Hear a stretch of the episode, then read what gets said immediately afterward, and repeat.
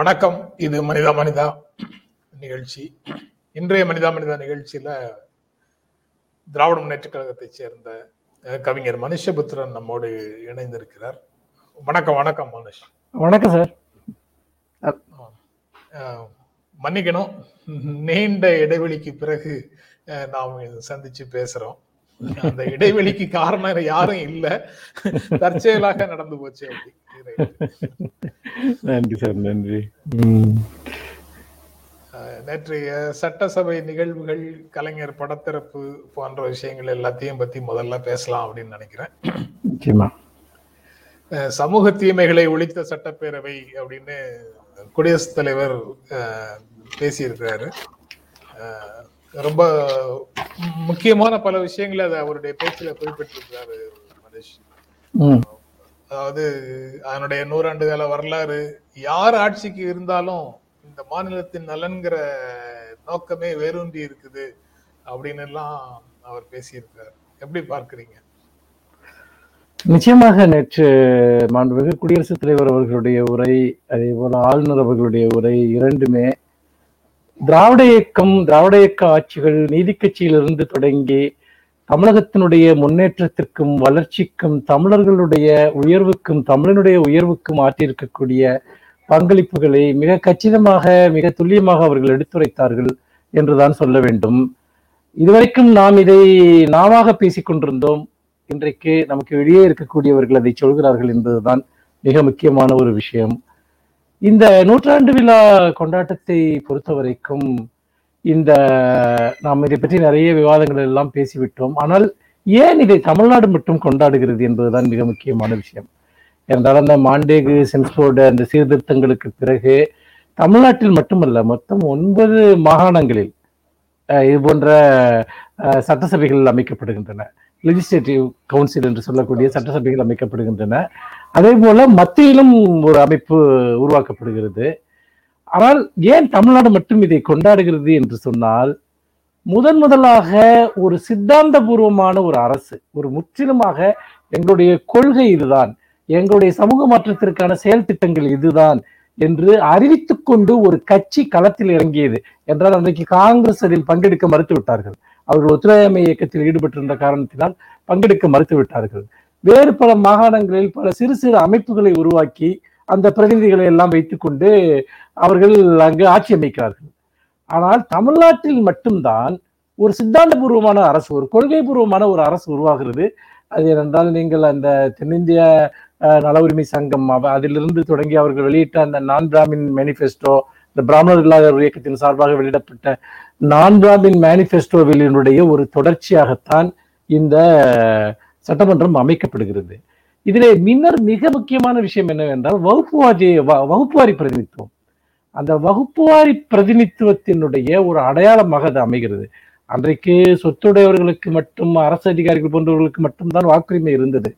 ஆனால் முதல் முதலாக வாக்களித்து மக்கள் ஒரு தங்களுக்கான ஒரு பிரதிநிதித்துவ சபையை தேர்ந்தெடுத்து தேர்ந்தெடுப்பதற்கான ஒரு முதல் புள்ளி அங்கிருந்து ஆரம்பமாகிறது.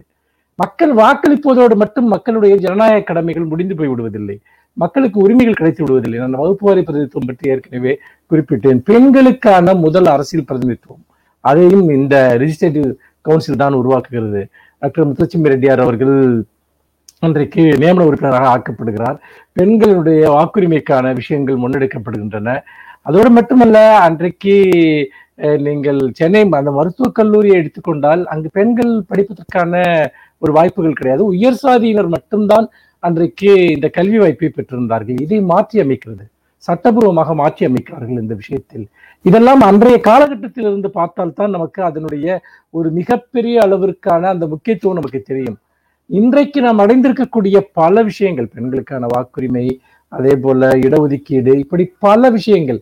கல்வியை எடுத்துக்கொள்ளுங்கள் மதிய உணவு திட்டம் முதலில் அந்த முதல் நீதி நீதி கட்சி ஆட்சி காலத்தில் தான் துவங்கப்படுகிறது. இன்றைக்கு அது இவ்வளவு பெரிய பிரம்மாண்டமான திட்டமாக தமிழ்நாட்டையும் கடந்து பல்வேறு மாநிலங்களில் விரிந்திருக்கிறது என்று சொன்னால் இந்த நேற்று குடியரசுத் தலைவர் பேசிய பல விஷயங்களுக்கும் இதற்கும் ஒரு தொடர்பு இருக்கிறது. அதுக்கு அதன் அதற்கப்புறம் நீங்கள் பார்த்தீர்கள் என்றால் அந்த நிலமில்லாதவர்களுக்கு பட்டா வழங்கக்கூடிய முதல் முயற்சி அப்போதுதான் எடுக்கப்படுகிறது. பின்னால் அது மிகப்பெரிய அளவுக்கு நில சீர்திருத்தமாக தமிழ்நாட்டில் மாறுகிறது. இப்படி நாம் பின்னால் த- த- திராவிட இயக்க ஆட்சிகள் முன்னெடுத்த அனைத்து விஷயங்களுக்குமான முதல் விடை என்பது அங்கேதான் போடப்பட்டிருக்கிறது என்கிற வகையில் நேற்றைய விழா என்பதை நான் எப்படி பார்க்கிறேன் என்றால் அது சமூக நீதி அரசினுடைய ஒரு நூற்றாண்டாக நான் பார்க்கிறேன். வகுப்புவாரி பிரதிநிதித்துவத்திற்கு ஒரு இடம் கிடைத்த ஒரு நூற்றாண்டாக நான் பார்க்கிறேன். பெண்களுக்கு பிரதிநிதித்துவம் கொடு அரசியல் பிரதிநிதித்துவம் கிடைத்ததனுடைய ஒரு நூற்றாண்டாக நான் பார்க்கிறேன்.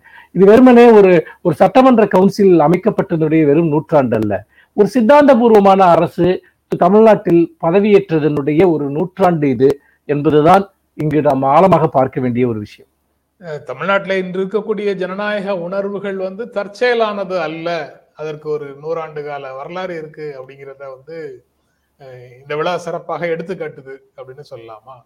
இல்ல கண்டிப்பாக. ஏனென்று கேட்டால் நாங்கள் இதை பிற மாநிலங்களில் நடந்த பல விஷயங்களோடு ஒப்பிட்டு பார்த்தால் நாம் இவ்வளவு தூரம் நாம் முன்னோக்கி வந்தது என்பது அது ஒரு நாளில் நடந்து விடவில்லை. ஒரு நூற்றாண்டு கால வரலாற்றின் ஊடாக ஒவ்வொரு சட்டங்களாக நாம் எப்படி இப்போ உதாரணமாக பெண்களுக்கான சொத்துரிமையை வந்து இந்த சட்டசபை தான் கொண்டு வருகிறது. பெண்களுக்கான சொத்துரிமை கொடுக்கப்படுவதற்கான முதல் புள்ளி என்பது அது இந்த இந்த முதல் சட்டசபையில் அவர்களுக்கு வாக்குரிமை அளிக்கப்படுவது அல்லது அவர்களுக்கு அரசியல் பிரதித்துவம் அளிக்கப்படுவதிலிருந்து தொடங்குகிறது. அதே போல நீங்கள் எடுத்துக்கொண்ட கைரிக்ஷா ஒழிப்பாக இருக்கலாம். ஆயிரத்தி தொள்ளாயிரத்தி எழுபத்தி நாலில் நிறைவேற்றப்பட்ட மாநில சுயாட்சி தீர்மானம். அந்த மாநில சுயாட்சி தீர்மானம் என்பது அதற்கு பிறகு எத்தனை வடிவங்களை எடுத்து இன்றைக்கு வரைக்கும் ஒரு பேசு பொருளாக மாறி இருக்கிறது என்பதையும் நாம் பார்க்க முடிகிறது. ஆனால் ஆஹ் நில- நில சீர்திருத்தங்கள். அது திருமணம், திரு- திருமணம் அதாவது ஆமா. அதாவது நீங்கள் இந்த சாதி கடந்த திருமணங்களுக்கான சட்டபூர்வமான சுயமரியாதை திருமணங்களுக்கான சட்டபூர்வமான அந்தஸ்து தமிழ்நாட்டிற்கு தமிழ்நாடு என பெயர் சூட்டப்பட்டது. ஏன்? 69% சதவீத இடஒதுக்கீடு இதே சட்டசபையில் தான் உறுதிப்படுத்தப்பட்டது. நம் கட்சி வேறுபாடுகளை எல்லாம் கடந்து நம்ம அந்த வரலாற்றை நாம் பார்த்தோம் என்று சொன்னால் ஒரு மிக மிக நீண்ட சமூக நீதி வரலாறு இந்த சட்டசபைக்கு இருக்கிறது. நாம் இன்றைக்கு அடைந்திருக்கக்கூடிய சமூக நீதி வளர்ச்சி இது அனைத்துமே இந்த சட்டசபையின் வழியாக உருவாகி வந்ததுதான். ஆனால் இதில் நாம் இன்னொன்றையும் நாம் சேர்த்து பேச வேண்டும். அதுதான் முக்கியமானது என்று நான் நினைக்கிறேன். இந்த சட்டசபையினுடைய சாதனைகளை பற்றி நாம் பேசுகிறோம். அப்படி இருக்கிற போது ஆயிரத்தி தொள்ளாயிரத்தி இருபத்தி ஒன்னில் அமைக்கப்பட்ட அந்த சட்டசபை என்பது ஒரு முழுமையான தன்னாட்சி பெற்ற சட்டசபை அல்ல என்பது உங்களுக்கு தெரியும். அதிலே ஒரு சில குறிப்பிட்ட அதிகாரங்கள் தான் மாநில அரசினுடைய கையில் இருந்தன. பிற முக்கியமான முடிவெடுக்கக்கூடிய அதிகாரங்கள் எல்லாமே அன்றைக்கு கவர்னர்களுடைய கையில் இருந்தது என்பதை நாம் பார்த்தோம். அன்றைக்கு இருந்த அந்த ஆங்கிலேய அரசாங்கம் தான் பெரும்பாலான விஷயங்களை பிரதிநிதித்துவப்படுத்தியது. ஆனால் கூட விவசாயம் சமய வழிபாடு இப்படி சில அடிப்படையா சமய அடிப்படையான விஷயங்கள் மாநி உள்ளாட்சி நிர்வாகம் இப்படி சில விஷயங்கள் மாநில அரசிற்கு கொடுக்கப்பட்டன. அதற்கு பிறகு ஆயிரத்தி தொள்ளாயிரத்தி முப்பத்தி ஏழில் நாம் சட்டப்பேரவையாக மாறியது. சுதந்திரத்திற்கு பிறகு அனைவரும் வாக்குரிமை பெற்று ஆயிரத்தி தொள்ளாயிரத்தி ஐம்பத்தி ரெண்டில் அமைக்கப்பட்ட சட்டசபை மொழிவழி மாநிலங்கள் பிரிக்கப்பட்டது. இப்படி பல விஷயங்களின் வழியாக சட்டசபையினுடைய அதிகாரங்கள் விரிவுபடுத்திக் கொண்டே வந்த வ- வந்திருக்கின்றன. நீங்கள் முதல் சட்டசபையில் ஒரு மாநில அரசிற்கு இருந்த அதிகாரத்தையும் அதே சமயத்தில் நாம் தொடர்ச்சியாக அது எப்படி வளர்ச்சி பெற்றது என்பதையும் நாம் பார்த்திருக்கிறோம். ஆனால் இன்றைக்கு வரலாறு மறுபடி திரும்பச் செல்கிறதோ என்கிற அச்சம் எனக்கு ஏற்படுகிறது. ஏனென்றால் இன்று ஒரு மாநில சட்டசபை நிறைவேற்றக்கூடிய தீர்மானங்கள் மதிப்பிழந்து போகின்றன. நாம் வந்து நீட்டு தொடர்பாகவோ அல்லது ஏழு பேர் விடுதலை தொடர்பாகவோ நாம் நிறைவேற்றிய தீர்மானங்களுடைய நிலை என்ன என்கிற கேள்வி இன்றைக்கு நம் முன்னால் எழுகிறது. ஒரு மாநிலத்திற்கு இருக்கக்கூடிய இறையாண்மை ஒரு மாநில சட்டசபைக்கு இருக்கக்கூடிய இறையாண்மை இதை ஒவ்வொன்றாக ஒன்றிய அரசு பறித்து கொண்டே வருகிறது. அப்படி என்றால் ஒரு ஆங்கிலேயர்களுடைய ஆட்சி காலத்திற்கு நாம் சென்று கொண்டிருக்கிறோமா என்கிற அச்சம் ஏற்படக்கூடிய அளவிற்கு மாநில உரிமைகளும் மாநிலங்களுடைய இறையாண்மைகளும் பறிக்கப்படக்கூடிய ஒரு காலகட்டத்தில் நாம் நூற்றாண்டு காலமாக பெற்றிருந்த உரிமைகளை நினைவு கூறுவது மட்டுமல்ல அந்த உரிமைகளை தக்க வைத்துக் கொண்டு வளர்த்தெடுப்பதற்கான போராட்டத்தையும் இந்த விழா நமக்கு உணர்த்துவதாகத்தான் நான் நினைக்கிறேன். ஆஹ் இது அரசமைப்பு சட்டம் ஏற்றுக்கொள்ளப்படுவதற்கு முன்னால சென்னை ராஜதானியில ஆறு நாலு ஆயிரத்தி தொள்ளாயிரத்தி நாற்பத்தி ஒன்பதுல ஓமந்தூர் ராமசாமி ரெட்டியார் பதவி விலகி ராஜபாளையம் பி எஸ் குமாரசாமி ராஜா முதலமைச்சர் பொறுப்பேற்ற போது ஒடுக்கப்பட்ட சமூகத்தை சேர்ந்த அமைச்சர் பி. பரமேஸ்வரனுக்கு தபால் தந்தித்துறை ஒதுக்கப்பட்டதுன்னு கே. எஸ். ராதாகிருஷ்ணன் நேற்று பழைய. ஆவணம் ஒன்றிலிருந்து போட்டோ காப்பி ஷேர் பண்ணியிருக்காரு. அதாவது தபால் தந்தித்துறை வந்து மாநில அமைச்சர் ஒருவருக்கு. மாநில அதிகாரத்திற்குள்ள அது அப்போது இருந்திருக்கிறது அப்படிங்கிறது அதுல இருந்து நிச்சயமா இன்னை அ- அதாவது இன்னும் சொல்ல போனால் அன்றைய சட்டசபையில் நிறைவேற்றிய பல விஷயங்களை கூட இன்றைக்கு நாம் நிறைவேற்ற முடியுமா என்பது சந்தேகமாக இருக்கிறது. சந்தேகமா அன்றைக்கு சாத்தியப்பட்ட பல சட்டங்கள் அன்றைக்கு மிக சுதந்திரமாக செயல்பட்டன. அதுல இன்னொரு விஷயம் பாத்தீங்கன்னா இந்த ஒரு ஒரு ஒடுக்கப்பட்ட சமூகத்தை சேர்ந்த ஒருவர் அமைச்சு பதவி பெறுகிறார் என்பது அல்ல. அதாவது நீங்க அதற்கு முன்பே ஆங்கிலேயர்கள் இந்த கவுன்சில்களை அமைத்து விட்டார்கள். ஆனால் அதிலெல்லாம் யார் இருந்தார்கள் என்று பார்த்தோம். ஆயிரத்தி தொள்ளாயிரத்தி ஒன்பதிலிருந்தே இதெல்லாம் நடைமுறையில் இருக்கின்றன. ஆனால் அதில் யார் இருந்தார்கள் பார்த்தால் பெரும்பாலும் சமூகத்தில் உயர் சாதியாக இருந்தவர்கள் மட்டும்தான் எல்லா இடங்களிலும் இருந்தார்கள். முதன் முதலாக ஒரு அரசியல் அதிகாரம் ஒரு அரசியல் பிரதிநிதித்துவம் அந்த ஒடுக்கப்பட்ட சமூகத்தை சேர்ந்தவர்களுக்கும் பிற்படுத்தப்பட்ட சமூகத்தை சேர்ந்தவர்களுக்கும் சிறுபான்மை மக்களுக்கும் கூட அது கிடைக்கிறது. அப்படி கிடைப்பது என்பது வெறும் டோக்கனிசமாக இல்லை. அதற்கு பிறகு அது மிகப்பெரிய அளவிற்கு வளர்த்தெடுக்கப்படுகிறது. ஒவ்வொரு சமூக பிரிவினுடைய அரசியல் இருப்பு அதன் மூலமாக உறுதிப்படுத்தப்படுகிறது. அப்படி பார்க்கிற போது நாம் இந்த நூற்றாண்டு என்பதை அது தமிழகத்தினுடைய சமூக நீதியினுடைய நூற்றாண்டாகத்தான் நாம் கொண்டாட வேண்டும். அது ஒரு சம்பிரதாயமான ஒரு சடங்கு அல்ல. அதனால் தான் இந்த விழாவை அவர்கள் அதிமுகவினர் புறக்கணித்த போது எனக்கு மிகவும் வருத்தமாக இருந்தது. என்றால் இதில் அவர்களும் சேர்ந்து நின்றிருக்க வேண்டும். அவர்களும் சேர்ந்து உரிமை கோரக்கூடிய ஒரு விஷயம்தான் அது. அவர்கள் நீண்ட காலம் அவர்களும் ஆட்சியில் இருந்திருக்கிறார்கள். ஆனால் ஒரு கலைஞருடைய படம் அங்கு திறக்கப்படுகிறது என்கிற ஒரு விஷயத்தை மட்டும் மனதில் வைத்துக் கொண்டு இவ்வளவு பெரிய வரலாற்று நிகழ்வை அவர்கள் புறக்கணித்தது என்பது ஒரு அவலமான ஒன்றாகத்தான் எனக்கு இருந்தது. நீங்க இப்படி சொல்றீங்க ஆனா முதல்வர் கருணாநிதி படத்திறப்புல நாங்க ஏன் பங்கேற்கவில்லை அப்படின்னு ஜெயக்குமார் விளக்கம் கொடுக்கும்போது ஜெயலலிதா படத்திறப்பை திமுக புறக்கணித்ததுன்னு ரொம்ப எளிமைப்படுத்தி அந்த விஷயத்தை விளக்கி இருக்கிறார் ஆமா அது அதுல வந்து புரிதலே புரிதலே சிம்பிளி சிம்பிளிஃபைடா இருக்கு. இல்ல- இல்ல கண்டிப்பா. அது ஏன்னா அதிமுக என்கிற கட்சியை நீங்க அடிப்படையில பாத்தீங்கன்னா அது முழுக்க முழுக்க திமுக வெறுப்பின் மீது கட்டப்பட்ட ஒன்று. கலைஞர் மறைந்த அன்றைக்கு அவரை நல்லடக்கம் செய்வதற்கான இடம் கொடுக்க கொடுப்பதற்கு மறுத்து அவர்கள் நடந்து கொண்டது கூட அதற்கு ஒரு உதாரணம். ஏனென்று கேட்டால் அது வந்து அந்த திமுக வெறுப்பு ஒன்றுதான் தங்களுடைய தொண்டர்களை ஏதோ ஒரு விதத்தில் அது தங்கள் பக்கம் வைத்திருக்கும் என்று அவர்கள் நம்புகிறார்களா என்று தெரியவில்லை. இதுல இந்த எம்ஜிஆர் படத்திறப்பு விழா இது ஜெயலலிதா படத்திறப்பு விழா பற்றிய அந்த கேள்விக்கு இரண்டு சு- சுருக்கமான பதில்கள் இருக்கின்றன. ஒன்று ஒரு உச்சநீதிமன்றத்தால் ஏ ஒன் குற்றவாளியாக சுட்டப்பட்ட ஒருவர் தண்டிக்கப்பட்ட ஒருவருடைய படத்திறப்பை சட்டசபையில் செய்வது என்பது மாண்புகளுக்கு உகந்ததல்ல ஜனநாயகத்திற்கு உகந்ததல்ல என்று ஒரு கொள்கை பூர்வமான முடிவை நாங்கள் எடுக்கிறோம். அந்த ஒரு அடிப்படையில் நாங்கள் அந்த விழாவை புறக்கணிக்கிறோம். சரி நாங்கள் புறக்கணித்தோம். அன்றைக்கு ஏன் பா- பாஜக அதில் பங்கேற்கவில்லை? ஏன் குடியரசுத் தலைவருக்கு அன்றைக்கு இவர்கள் நேரிலேயே போய் அழைப்பு விடுத்தார்கள்? ஏன் அவர்கள் அந்த அழைப்பை ஏற்க மறுத்தார்கள்? அவர்களுக்கு என்ன பிரச்சனை அதில் இருந்தது? அவர்களுடைய கூட்டணி கட்சி அவர்களோடு மிக நெருக்கமான உறவுகளை பேணக்கூடியவர்கள் இருந்தும் கூட அன்றைக்கு சபாநாயகராக இருந்த தனபால் அவர்கள் தான் அதை திறந்து வைக்க வேண்டியிருந்தது. ஏன் அதை ஒரு தேசிய முக்கியத்துவம் வாய்ந்த பிரதமரோ அல்லது குடியரசுத் தலைவரோ ஏன் வர மறுத்தார்கள்? இது மிக முக்கியமான கேள்வி. அவர்களுக்கு இருந்த சங்கடம் என்பது என்ன? ஜெயக்குமார் அதற்கு விளக்கம் அளிக்க வேண்டும். அப்படி இருக்கிற போது எங்களுக்கு தனிப்பட்ட எந்த காழ்ப்பும் இல்லை. அன்றைக்கு நாங்கள் எடுத்தது ஒரு கொள்கை பூர்வமான ஒரு முடிவு. இப்படி திமுக இது வந்து இன்னொன்று இது கலைஞர் படத்திறப்பு விழா மட்டும் அல்ல இது. தமிழகத்தில் சட்ட சட்டசபை துவங்கப்பட்டதுடைய நூற்றாண்டு விழா. இதனுடைய வரலாறு என்பது இன்றைக்கு மிக மிக ஆழமான ஒன்று. அதையும் சேர்த்து இவர்கள் புறக்கணிக்கிறார்கள் என்றால் இவர்களுக்கென்று ஏதாவது ஒரு அரசியல் இருக்கிறது என்றால் அது திமுக வெறுப்பு கலைஞர் வெறுப்பு என்கிற ஒரே ஒரு அரசியல் மட்டும்தான் என்று எனக்கு தோன்றுகிறது. முதலமைச்சர் வந்து அடித்தட்டு மக்களை உயர்த்தும் சட்டங்கள் இயற்றப்பட வேண்டும். அப்படின்னு சொல்றாரு. ந- நம்ம ஏற்கனவே இதையெல்லாம் பேசி பே- பேசி பேசிட்டு வர்றோம்னு வச்சுக்கோங்க. அதாவது அன்று சில விஷயங்களை செய்தது கூட இப்போது செய்ய முடியுமா? அந்த அளவுக்கு அதிகாரங்கள் இருக்குதா? அப்படிங்கிற கேள்விகளை முன் வச்சு முதல்ல நீங்க குறிப்பிட்டீங்க. ஆனா அடித்தட்டு மக்களை சென்றடைய வேண்டிய சட்டங்களை இயற்ற வேண்டும் அப்படின்னு அவர் சொல்றாரு. எவ்வளவு தூரம் அது சாத்தியமானது? எந்த அதுல ஏரியாக்கள்ல எல்லாம் இன்னும் நம்ம கிட்ட அதிகாரம் மாநிலத்து கையிலேயே இருக்கு. அது ரொம்ப இல்லை, முக்கியமான இப்போ- கேள்வியா இருக்கு இல்ல கண்டிப்பாக நாம் மாநில அதிகாரங்கள் பறிக்கப்படக்கூடிய இடங்களில் நாம் அதற்கான போராட்டத்தை நாம் முன்னெடுக்கிறோம். இப்போ உதாரணமாக இப்ப நீட் வந்து நம்ம மீது திணிக்கப்படுகிறது. நீட் திணிக்கப்படுகிற போது எல்லா அல்லது இப்பொழுது வந்து பார்த்தீர்கள் என்று சொன்னால் மருத்துவ உயர் படிப்பில் இடஒதுக்கீடு மறுக்கப்படுகிறது. நாம் போராடுகிறோம். போராடி அந்த சட்டங்களை மாற்றுகிறோம். ஏனென்றால் அது யாருக்கு பயன் தரக்கூடியது என்று நமக்கு நன்றாக தெரியும். இன்றைக்கும் கூட சட்ட போராட்டத்தின் மூலமாக நம்மிடமிருந்து பறிக்கப்படுகிற உரிமைகளை பெறுவதற்கான வாய்ப்பு முற்றிலுமாக அடைபட்டு போகவில்லை. அதே போல நீங்கள் இன்னொரு புறம் பார்த்தீர்கள் என்றால் நீங்கள் மக்களுடைய வாழ்வாதாரத்தை உயர்த்தக்கூடிய தொழில் வளர்ச்சி சார்ந்த விஷயங்களாக இருக்கலாம் வேளாண்மை சார்ந்த முன்னேற்றங்கள் அதே போல சமூகத்தில் பண்பாடு சார்ந்து இருக்கக்கூடிய ஒடுக்குமுறைகள் அந்த ஒடுக்குமுறைகளுக்கு எதிரான பல சட்டங்கள் இதையெல்லாம் இன்னும் வலிமைப்படுத்த வேண்டியிருக்கிறது. ஒன்று பொருளாதார முன்னேற்றம் இன்னொன்று ஒரு முற்போக்கான சமூகமாக தமிழ் சமூகத்தை மேலும் முன்னெடுத்து செல்வது.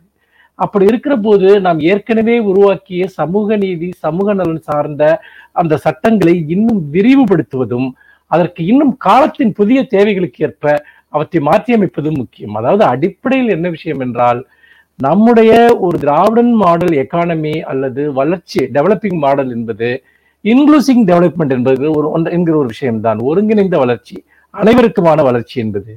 ஆனால் கால மாற்றத்திற்கு ஏற்ப அந்த வளர்ச்சிக்கு எதிராக சட்டங்கள் ஒரு இன்றைக்கு நாம் வந்து ஒரு தனி நாடு அல்ல. ஒரு ஒரு ஒரு மிகப்பெரிய ஒரு ஒன்றிய அரசு இருக்கக்கூடிய முடிவுகளோடு சேர்ந்து இருக்கிறோம் அப்படி இருக்கிற போது மாநில அரசு இதற்கு மாற்றாக மக்களுக்கு பாதுகாப்பளிக்கக்கூடிய மக்களுடைய வளர்ச்சிக்கான பல திட்டங்களை தீட்ட முடியும் பல சட்டங்களை இயற்ற முடியும்.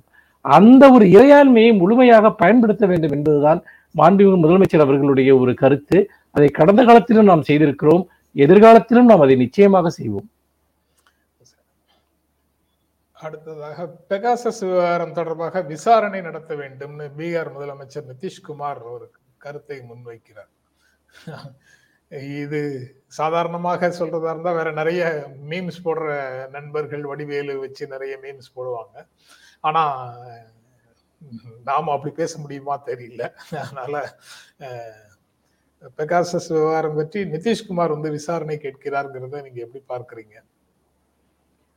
இல்லை அதாவது நிதிஷ்குமார் அவர்கள் ஒரு விழுங்கப்படுகிற ஒரு பெரிய மீனின் வாயில் இருக்கக்கூடிய ஒரு சிறிய மீனாக கடைசியில் வாயை திறந்து பேசிக் கொண்டிருக்கிறார் என்றுதான் சொல்ல வேண்டும். நிதிஷ்குமார் பீகார் அரசியலில் ஒரு மிக முக்கியமான ஒரு ஆளுமையாக அவர் செயல்பட்டு வந்திருக்கிறார். ஆனால் எப்படி அவருடைய கட்சியை கொஞ்சம் கொஞ்சமாக பாஜக விழுங்கி செரித்து கொண்டிருக்கிறது என்பதை நாம் பார்க்கிறோம். அப்படி இருக்கிற போது அவருடைய அரசியல் வாழ்க்கையை கிட்டத்தட்ட பாஜக முடிவுக்கு கொண்டு வந்து கொண்டிருக்கிறது என்பதுதான் பீகாரில் பார்க்கக்கூடிய ஒரு காட்சியாக இருக்கிறது. இந்த சூழ்நிலையில் நாளை பாஜகவுக்கு எதிராக எடுக்க வேண்டிய எதிர்ப்பு அரசியல் ஒன்று அவருக்கு தேவைப்படலாம். அப்படி ஒரு எதிர்ப்பு அரசியல் தேவைப்படுகிற போது அதற்கான முதல் முகாந்திரமாக கூட இது இருக்கலாம். என்றால் அவர் வந்து அவர்களுடைய கூட்டணிகள் என்பது எந்த அளவுக்கு மாறி மாறி இருந்திருக்கிறது அவர் ஒரு முதலமைச்சர் பதவிக்காக எந்த அளவிற்கு தன்னை விட்டுக் கொடுக்கக்கூடியவராக இருந்தார் என்பதெல்லாம் நமக்கு தெரியும். ஆனால் கூடிய சீக்கிரமே நிதிஷ்குமார் பாஜகவை வெளிப்படையாக எதிர்க்க வேண்டிய ஒரு சூழல் ஏற்படும். ஏனென்றால் அவர் முழுக்க தன்னுடைய கட்சியை பாஜகவிடம் இழக்கக்கூடிய ஒரு இடத்திற்கு தள்ளப்பட்டு விட்டார்.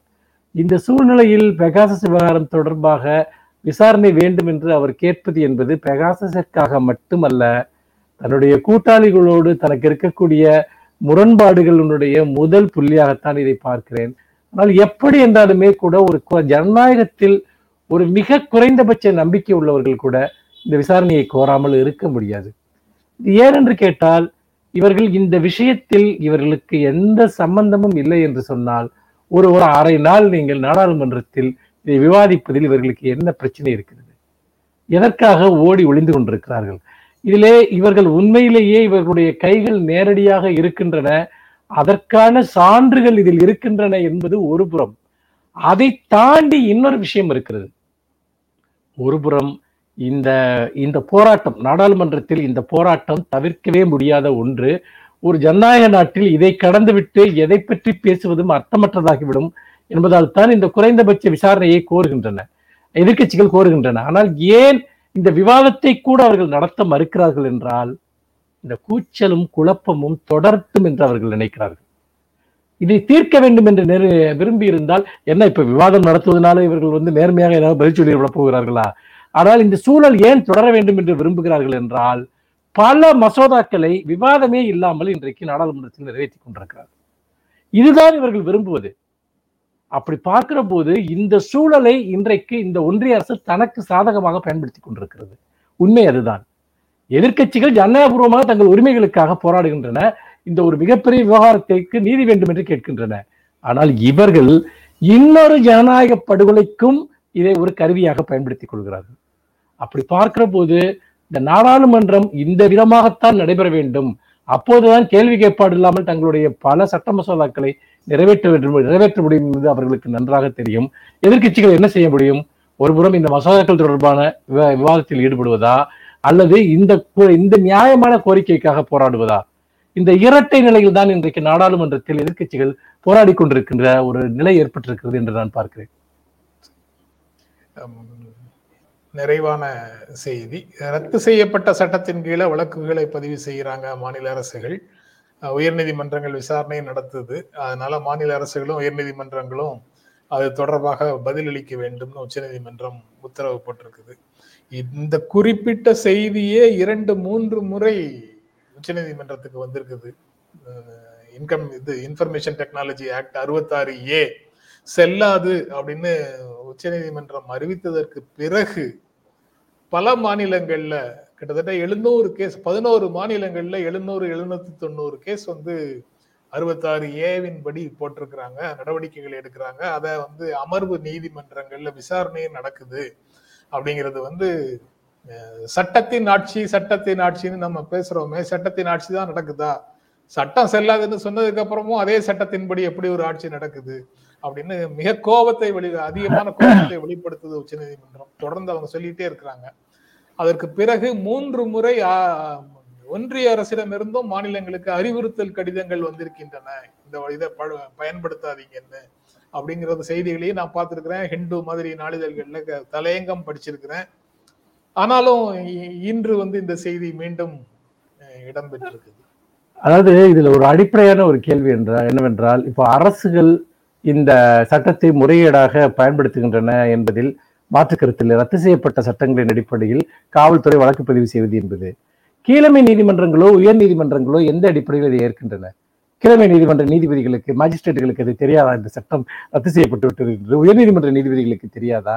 இதை இதுல மட்டும் இல்லை நீங்க உங்களுக்கு நன்றாக தெரியும் அந்த ஜுடிஷியல் ப்ரொசீடிங்ஸ் அதை எல்லாமே நீங்க எடுத்து பார்த்தீங்கன்னா ஒரு வழக்கில் கீழமை நீதிமன்றம் அணுகுகிற விதத்திற்கும் உயர்நீதிமன்றம் அணுகுகிற விதத்திற்கும் உச்சநீதிமன்றம் அணுகிற விதத்திற்கும் சட்ட ரீதியாகவே பல சிக்கல்கள் இருக்கின்றன.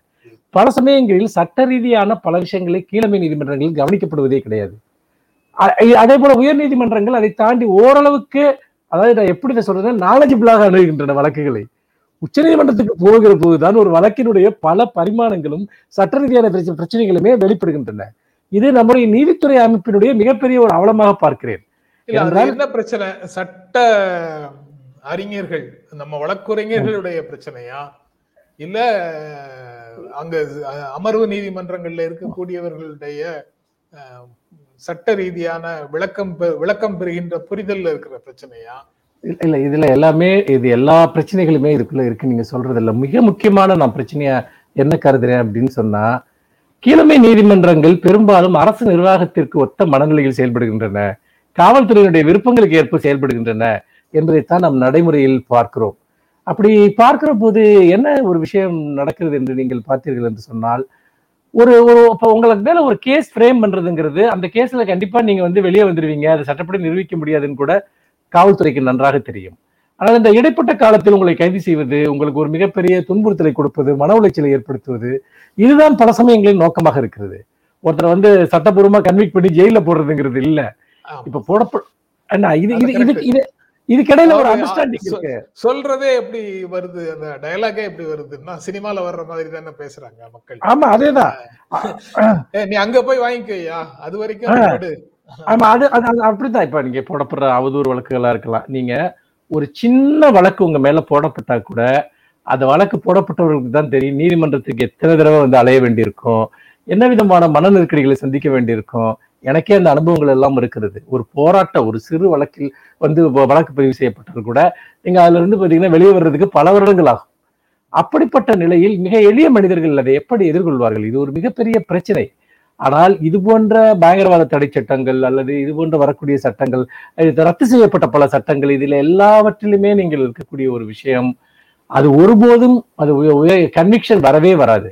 ஆனால் அந்த இடைப்பட்ட காலத்தில் சட்டவிரோதமாக அவர்களை அடைத்து வைத்திருப்பது அல்லது துன்புறுத்துவதுதான் நோக்கமாக இருக்கிறது. இதுல முக்கியமாக அரசுகள் மட்டுமல்ல நீதித்துறைக்கும் அரசு இயந்திரத்திற்கும் இடையே இருக்கக்கூடிய அண்டர்ஸ்டாண்டிங் என்பது ரொம்ப ஆபத்தானது. அது இன்னைக்கு உச்சநீதிமன்றம் வரைக்கும் அது வந்துருச்சு அது. இந்த அண்டர்ஸ்டாண்டிங் வந்து பாத்தீங்கன்னா குறையணும்.